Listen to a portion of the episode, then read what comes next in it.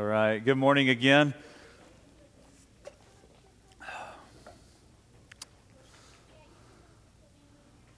We've got little ones going in a different place today. That was the a little slower than normal. So, um, and and welcome to the new youth people that are in here. You know, um, welcome to the the joy of listening to us. But we're glad that you're here. Um, if you have your Bibles, turn to Romans.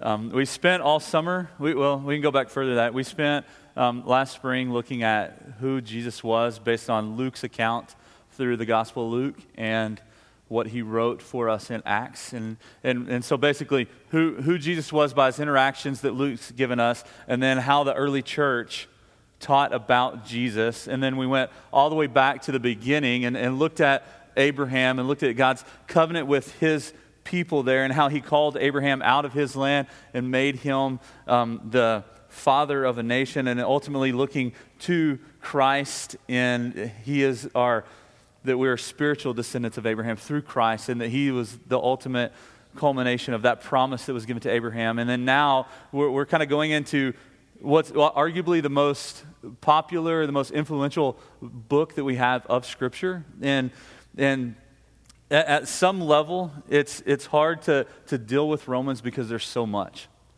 that you could spend. And there's been people, I think Martin Lloyd-Jones spent seven years preaching just through the book of Romans. And so don't worry, we're not headed that direction. Like, I can't even believe, we're like a three-year-old church. He did that twice. You know, I'm like, that's crazy. But it's really good stuff if you ever listen to it. And he's British, so it just helps. But um, I don't have the accent to draw you in like he did, so um, I could try, but then it would just be bad. But um, our, our plan is to spend about forty-seven or so weeks in, in Romans, broken up, and, and I just want to explain that to you so you know what kind of you're getting into. Um, we're going to break it up and kind of trick you into thinking that, that we're not in it as long, because we're going to focus on different aspects. And and so you can see with the new the art, this is part one of five. And and really, the book is broken out in that way when we look at what's happening um, in this. And so today we're going to be dealing with the first seven verses, and so um, of chapter one. So if you will follow along, we'll read these, and then we'll we'll get into and, and, and look deeper into this greeting that Paul gives us to his letter. And so in Romans one, chapter one, it says, "Paul, a servant of Christ Jesus, called to be an apostle, set apart for the gospel of God, which he promised beforehand through his prophets in the Holy Scriptures concerning his Son, who was descended from David according to the flesh, and was declared to be the Son of God in the power according to the Spirit of holiness by his resurrection from the dead, Jesus Christ our Lord, through whom we have received grace and apostleship to bring about the obedience of faith for the sake of his name among all the nations, including you, who are called to belong to Jesus Christ. To all those in Rome who are loved by God and called to be saints, grace to you and peace from God our Father and the Lord Jesus Christ." If you will, pray with me as we ask the, the, the Spirit just to guide us through our time today. Father God, we thank you that you've given us your truth. God, I just pray that the fact that we can hold and read your powerful word would never leave us. God, that the magnitude of hearing your words would captivate us. It would shape us, would change us. God, I just pray that as we look at just a simple greeting, God, that, that your Spirit would move mightily as we look at who Jesus Christ is. And we just thank you that, that you love us. And we just pray that we would do everything for your glory and for the spread of your kingdom. In Jesus' name we pray, amen.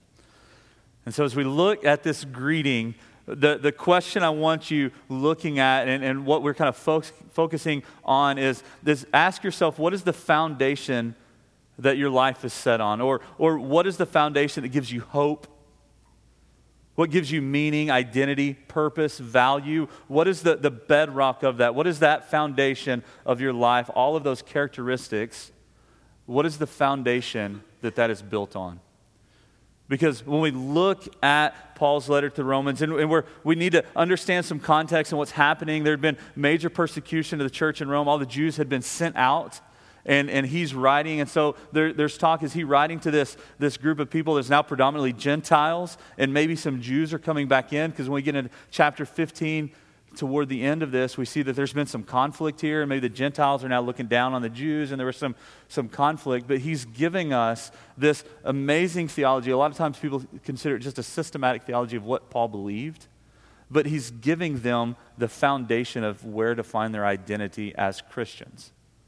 And, and he's writing this for a purpose. He's wanting to go there because he's wanting to go further. If you've, one thing that you see with Paul over and over again, not just in Romans, is that he's he's focuses on all the nations, like everywhere that the gospel is to be proclaimed, that he's to go and do that. That's what's his calling that we see.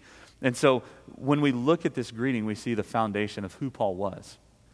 It's a it's a normal, typical greeting of ancient letters. It wasn't anything special as far as structure, but we see who he is even from the very beginning. What motivated him, what the foundation that he was claiming his authority was on. And so when we look at that, we realize that, that he was a slave in that, that, that he was then set apart as a slave, but ultimately he was settled on this message that he had been given.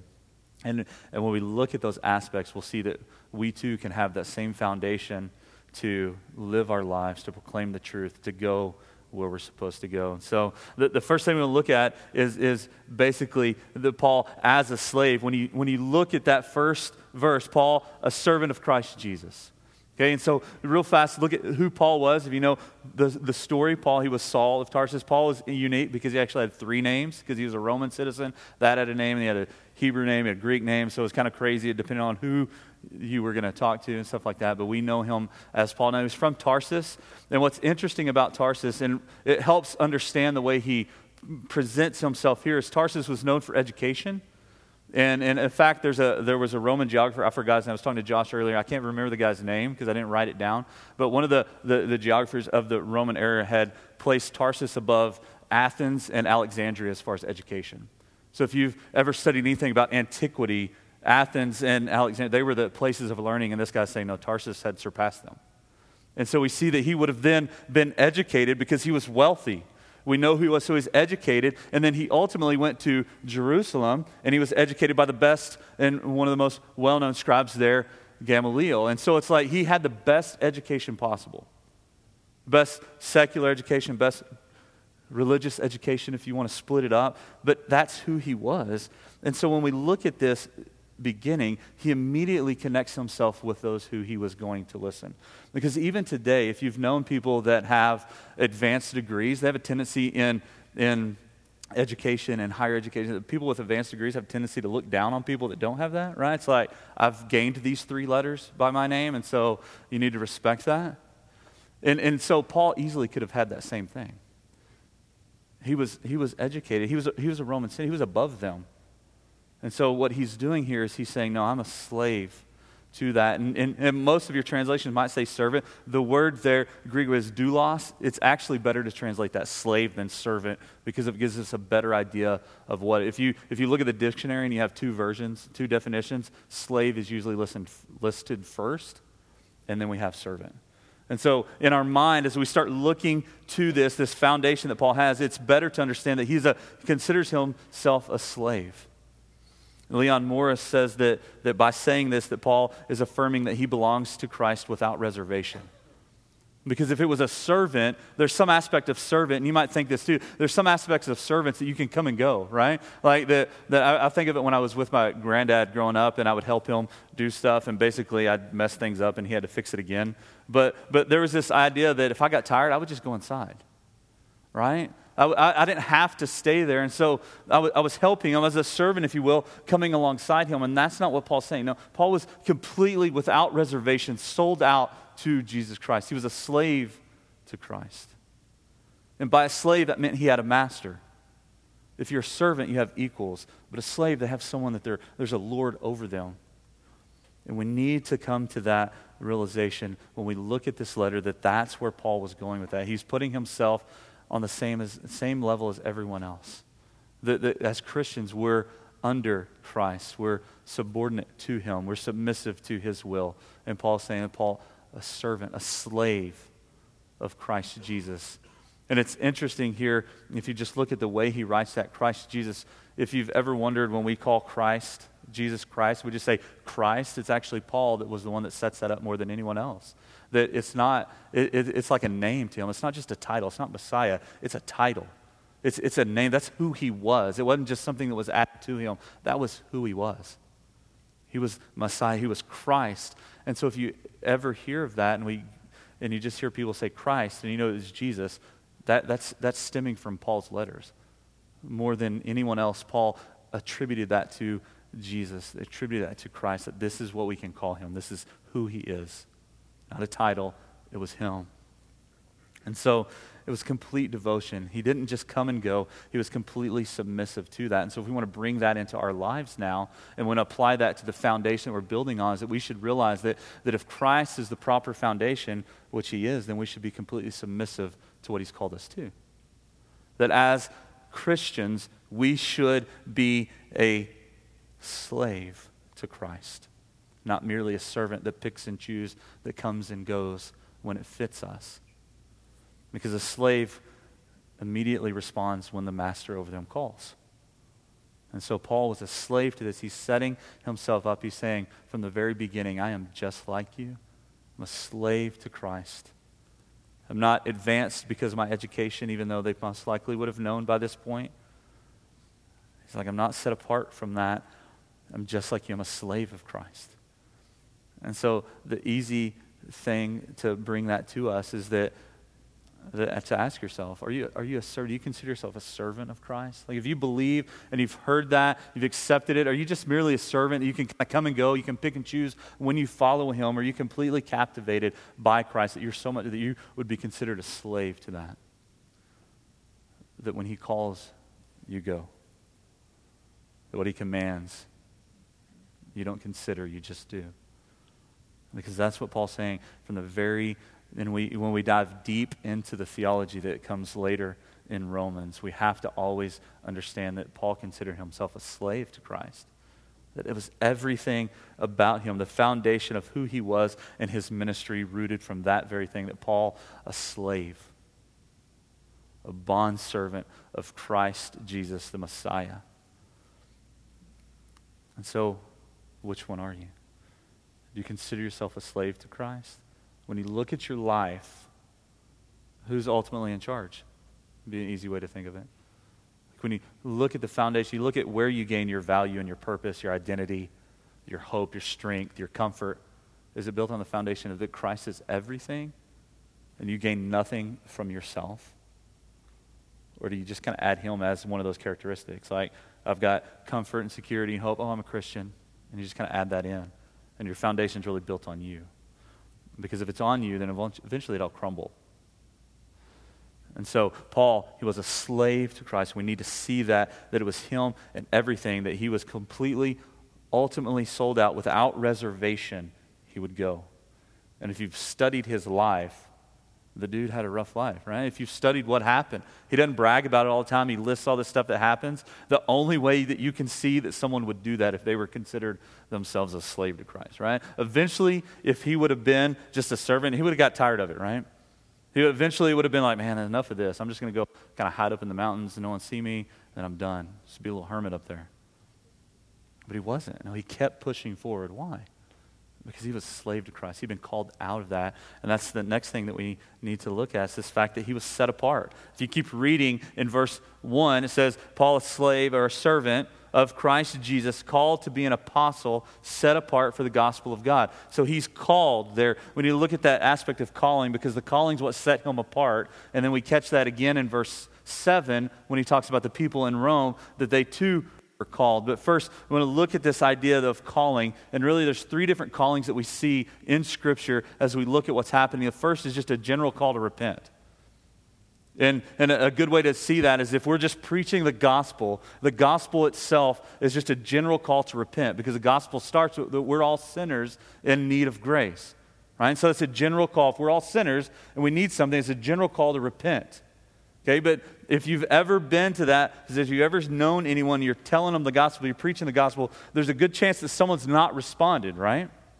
They, they, they hear it, they understand that, and they're turned off, they go, and for some reason they don't respond to that. And that leads us to the next type of calling we see, and it's the effectual call or effective call. And what that is, is it's something that goes past merely hearing, and it, by an act of God, the, it, it hits their heart. It hits their heart. It's effective in calling for that repentance. Right? We're, we're commanded to repent in, in a general sense. God commands people to repent. It's Acts seventeen. But then the effectual actually comes into your heart. It's a, an act of God. The Spirit actually creates in you the desire and the ability to actually do so. It's an effective call. But we also see a third call, and we'll get into those a lot deeper later. These are things that are going to be brought up, so we're kind of hitting them now, and we'll, we'll, we'll dive deeper into those as we go through Romans. You can't get away from it.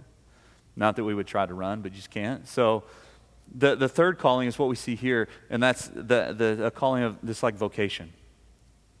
This is who you were, what you did. It's this vocational calling, and that's what Paul has in mind here, that he's called to be an apostle, his vocation. He was called to be an apostle. He's going to go. He was sent. He was set apart for that purpose, and that's what Paul has in mind, but that's really better understood in a different time, because because right now, if we're if we're honest, doing everything for God's kind of lost its significance in the culture that we have, right?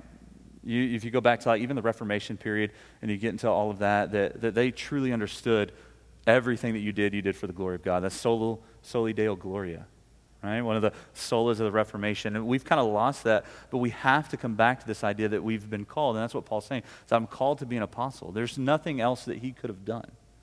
He was set apart from this. And when we look at his vocation as an apostle, what he's doing there is he's put himself on the same level as everyone else as far as who he is in Christ. And now he's saying, this is why I have authority. This is why you should listen to me. I'm, I'm a servant, I'm sold out, but I also have authority because I was called by Christ to be an apostle. And the apostle is what set him apart. Because to be an apostle, you had to, to be a witness, an eyewitness of Christ. Well, Paul never met Christ. So we've got an immediate problem there until you look at his conversion, where he says that not only did he hear a voice, but he saw Christ. He says that First Corinthians nine. Have I not seen Jesus our Lord? So he was he was called by Christ, a personal calling to be an apostle. He was a witness. He saw the resurrection, and you see that in the way that he writes. It's the resurrection that gives the power, right, to the Spirit of holiness by his resurrection from the dead. He saw Christ. He sees him. And then ultimately, it was that he was acknowledged by the twelve, right? The actually eyewitnesses, physical eyewitnesses prior to the resurrection that knew him. We see that when we talk about um, the Jerusalem Council and all that, that he he went to him, them, and they affirmed his calling as an apostle. And so what he's doing here is he's saying that he's been set apart as an apostle. But the tendency then is to stop there in our lives and not think that it goes to anyone else, right? The tendency is, okay, that's great for him.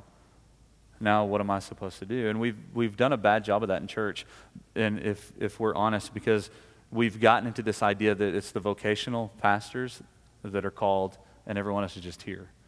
And that's not at all what we see. And you actually see this here when he says, those who, in verse six, really those who are called to belong to Christ Jesus. So you're called into Christ Jesus. You could say that's pointing to effectual call, if you wanted to, in verse seven, to those in Rome who are loved by God and called to be saints. Called to be saints. And notice saints is plural. He's talking about everyone there. That's all people that are called to be saints. Those are in Christ. We're called, and we all have that same vocational calling. We're all to do that. And you've heard me talk about the story of Martin Luther talking to the shoemaker. And there's various versions of that one. A, a one, Luther's quoted as saying that you should not put little crosses on your shoes, but just make good ones, right? And so it's that idea that everything that we should do should be for his glory. But what we need to realize in that, and what this is where it brings it to ourselves, is that if we're called, that calling requires obedience. The calling requires, if you're going to be called, you have to be obedient to that calling. If someone's going to call you to do something and you don't do it, were you really called? Did it really have an effect? And for Paul, it did. And so when we look at that in our life, we need to realize that, that we have to have obeyed the divine calling to be called, and we've done that. Again, Leon Morris says that, that we should note that for Paul, the idea of call includes the notion of response. The called are those who have not only heard, but have obeyed the divine call. And so it's not just good to hear God's call in your life. You have to obey that call for it to actually take effect, for it to, to work. There's a change in your life that caused you to obey. It's not just say, oh, well, I'm called, that's great, and you just keep going on. No, it affects your life because there's an obedience in there. And that's why it's amazing and great for us to remember that he wasn't just called to be an apostle, but he adds that calling then on everyone else. Those who are called to be saints. We're called by Christ into his life. We're set apart for his purpose. And and probably the easiest way to remember that is, is to, to look at it. Because when we think set apart, if you think separate, I think of school, right? I think of school, and, and people separate themselves, and they kind of get in their little cliques. It was easier when I taught high school because they just naturally do that. Right? And it's all the people that don't want to be accepted or accepted by each other. And then it's this weird irony of high school that you're accepted by people that don't want to be accepted. So you're really accepted. Anyway, sorry. It's just weird, right? But we all, set apart's a negative thing, right? When we look at the way people, we set apart ourselves, and it's always based on a negative aspect. Like, I don't want that part. I don't want to be associated with that. And so we segment, and when we look at our lives, we see separation. It's always a negative aspect. And so at times when we look at this fact that Paul says that he's been set apart, that, that we're called, that we're set apart by our calling, that all the saints, that we look at that, and it's a, we're set apart from something. We, act, we naturally put this as a negative aspect. And that's why you've had a history of Christians setting apart themselves from society and completely withdrawing from it. That we're set apart from the things of the world. That we're supposed to be different. And while that's true, we're not supposed to partake in the things of the world. Our, our desire should be there. This isn't a set apart from something as much as it's a set apart to God. It's not a set-apart withdrawal, don't engage in anything, but it's you're set apart to God for his purpose, to bring glory to his name, to expand his kingdom. It's a positive set-apart. It's not a negative separation from, it's a positive separate to God. And when we look at that, we can see that our foundation can be resting on Christ alone because we're set apart to his calling on our life. And then it applies to any situation that we're in. Whether you stay at home and raise children, or you teach, or you're a soldier. Every aspect then is you're set apart to God to bring glory to his name in whatever avenue of life he's placed you in. At whatever period of life that he's placed you in, that you find yourself in. That's why I said last week, you don't retire from Christianity. It just affects your life in a different way at a different time. Because you're set apart to God. You're not withdrawn from anything. No, you're called to him. You're set apart for his purpose because he's called it. And so then everything that you do, you can do to bring glory to his name.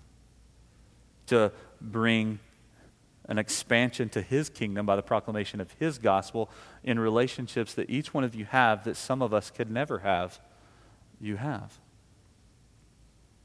There are people that, that deal with broken, hurt people all the time. And what an amazing thing that those people just come to them.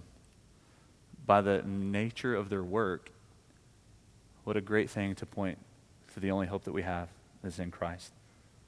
And if we somehow think that we're not called to that, then we're going to miss all those opportunities. We can't, we cannot doubt our calling to bring glory to God through everything that we do. That doesn't mean you have to be that, that hyper-crazy Christian person that is just everything over the top. Like at some point, you just got to stop that and just chill out a little bit and just be a normal person. Right? Because there's people that have had that, and their experience with those people are completely negative. And if we're honest, you don't even want to be around those people either, do you? Right? But but there's this idea that everything that we have can be a gospel moment if we apply it in a certain way, and we're just normal people, right? We have to realize that we've been set apart too, just as Paul saying, I was called as an apostle, set apart for the gospel of God. He was set apart to proclaim the gospel to all the nations, and that's what he did. If we look at all of his writing, and we have a large collection to go by, that's what he did. He preached the gospel. He went. He was set apart for the gospel. And so what has God set you apart for in your life? Where can you bring glory to God in your life through your vocation, through what you're doing, because you've been called to him for his purposes to expand his kingdom, bring glory to his name among the nations. And then ultimately realize that Paul can do that because he was settled. Right? He was, he was committed. He understood what was happening, understood his message very well. Um, I posted this on Facebook earlier this week, but I just I keep going back to this quote after I read it. It's from James Montgomery Boyce. He said that Paul was in love with Jesus Christ, and it was his love for Christ that alone explains the nature and rigor of his life's work. I just love that. Like, I, want, I want to make that into a sign so I can read it all the time. Right? That's, that's something that you put up so you realize. And, and ask yourself, is your love for Christ so much so that it determines everything else? And what Boyce is saying is that, that with amazing doctrine and theology that, ta- that, that Paul taught, everything else that he did was rooted in the fact that he was absolutely captivated by Christ Jesus. Could the same be said for you? Could the same be said that everything that you do is because you were captivated by Jesus Christ? That you loved him so much that everything else, you couldn't help but do what he's called you to do. And we see that Paul was completely sold out for that. And he was a servant, he was a slave for Christ Jesus. And then it completely affected everything else of his message. And we look at all of this stuff, and what our my goal is as we spend all this time in Romans, that we never lose sight of the fact that Christ permeates Paul's theology. That every aspect of what Paul teaches is just saturated with Christ. And we see that from the beginning, right? I, I'm, I'm not a good writer. If you've known me, I've probably said that to you. I don't like to write. I, I, I write like I talk, which is not good for grammar, apparently. I guess it's all right for listening, but it's really, it drives Lindsay crazy. Because I'll write something and she's like, did you read that? And I'm like, yeah, it sounded fine. She's like, because I sound, I say it in my mind, right? I'm like, oh, wait.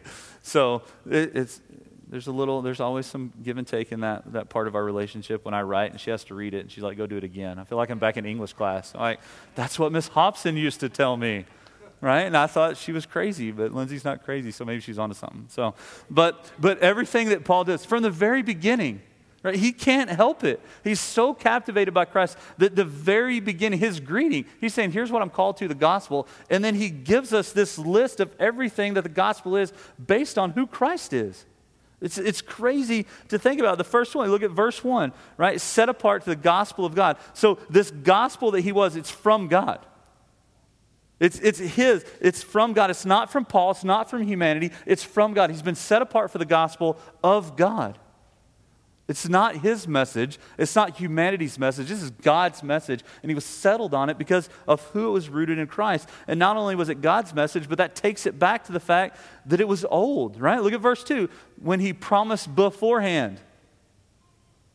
It's an old message, and that's why we wanted to go all the way back to Abraham, and we see this idea that God's been doing the same thing. He's had the same plan from the very beginning, even go back prior to Abraham in Genesis three when he says there's going to be someone come that he will strike his heel, but he would bruise the serpent's head.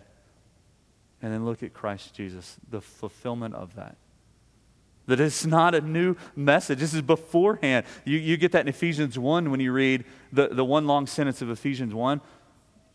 And, and really this greeting, I didn't say it, but these first sentences, these first seven verses are just one long Greek sentence. Paul has a tendency to do that, which kind of makes me happy, but I'm probably figuring out that he had good grammar, even though he could write a long sentence, right? The, but, but it was an old gospel. He promised beforehand through the prophets and the Holy Spirit. So beforehand. So he's saying now, here you people in Rome, that you're doing this. This is what's happened. This is an old gospel. It was beforehand to the Holy Scripture. He's referencing the Old Testament. He's going back to the beginning. It's an old gospel. This is not something new. And then in verse three and four, we see this Christ-centered aspect of his gospel concerning his son. So the whole gospel beforehand, Holy Scripture was one thing. It concerned his son, who what? Descended from David according to the flesh. There's the humanity side of Jesus, who descended from David, from the flesh. But then he continues in verse four and says, it was declared to be the Son, and was declared to be the Son of God in the power according to the Spirit of holiness by his resurrection from the dead. Now we have the divinity side, right? He was flesh, descended from David. He was God because he declared to be the Son of God by the power of the Spirit. And so everything about this gospel is saturated by Christ. And what's interesting how he finishes that verse is something, there, there's going to be times I say you need to underline this. Underline Jesus Christ our Lord. Because what you see in verse three and four, Jesus Christ our Lord, is a summary of those two verses. Jesus, humanity, descendant of David, Christ, the Son of God by the power of the Spirit, our Lord, the whole point of the gospel. We see this amazing declaration of Jesus Christ our Lord. And just by that title alone, he demands our obedient submission to his calling. But it doesn't stop there. It's not just Christ-centered. Then we get to five, and we see why it demands. Through whom we have received grace and apostleship to bring about what? The obedience of faith for the sake of his name. So our obedient faith that's permeating through this gospel centered on Christ is to have our obedient faith for what? The sake of his name. It's, it's very similar to me of Psalms twenty-three when he leads us by still waters and green pastures for his name's sake. Everything he does in our life is his name's sake. Our obedience to him is for his name. And Jesus Christ our Lord requires obedience for his sake, not to point of ourselves. And then we see it goes further. Through whom we have received grace and apostleship, bring about the obedience of faith for his sake among all the nations. So then it's a gospel for all people. So the ultimate proclamation of the gospel that's permeated in Christ, that's from the beginning, is to bring glory for his name's sake through the obedient faith of his followers amongst all the nations. And then we fast forward to Revelation, the end, and Jesus has people from every tribe, tongue, nation, and people. It's for all people. It's for everyone. If we want to take this into context here, it's for the Jews and the Gentiles of the Rome, Roman church. If we want to bring it to us, it's for all those people once they're brought into submission to Christ. It doesn't mean that everyone's included. It's everyone included in Christ through submission to him. And then ultimately, if we keep reading in verse five, among his all things, we realize that it's his name's sake because it's all for the glory of God.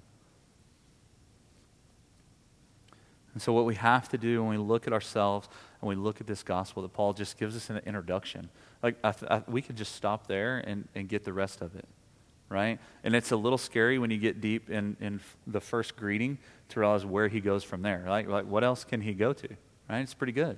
Like he could have just sent it in a text message versus the whole long thing.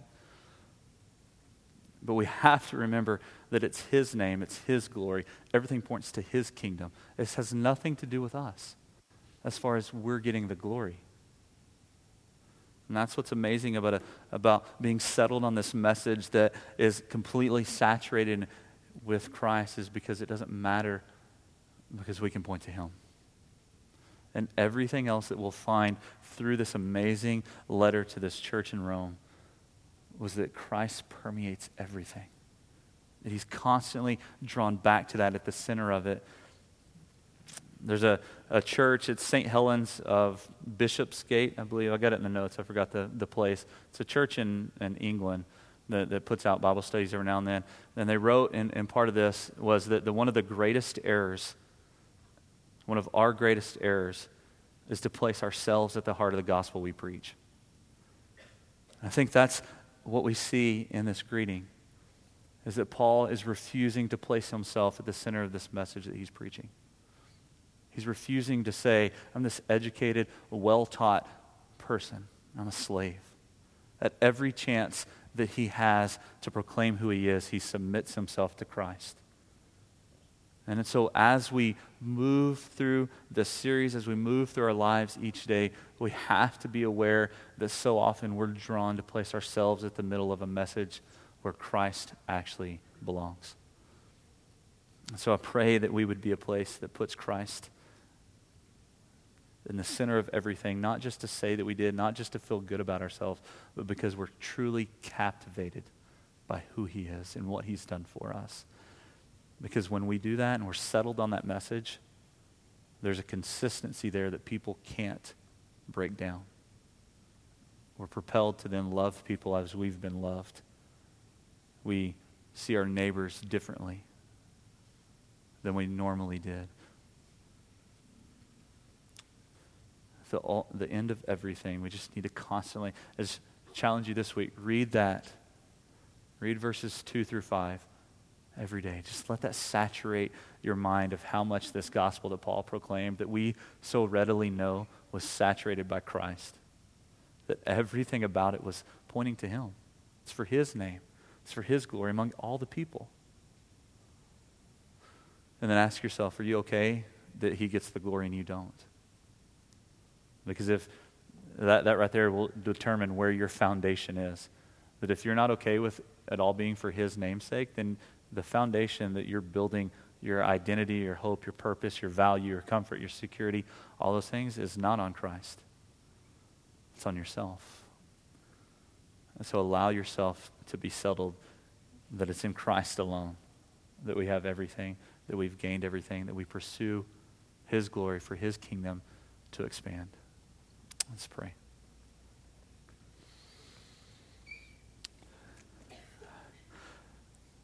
Father God, I just pray that as we look at your truth, God, I just pray that our word would be, that, that your word, God, would just captivate our hearts, God, that we would so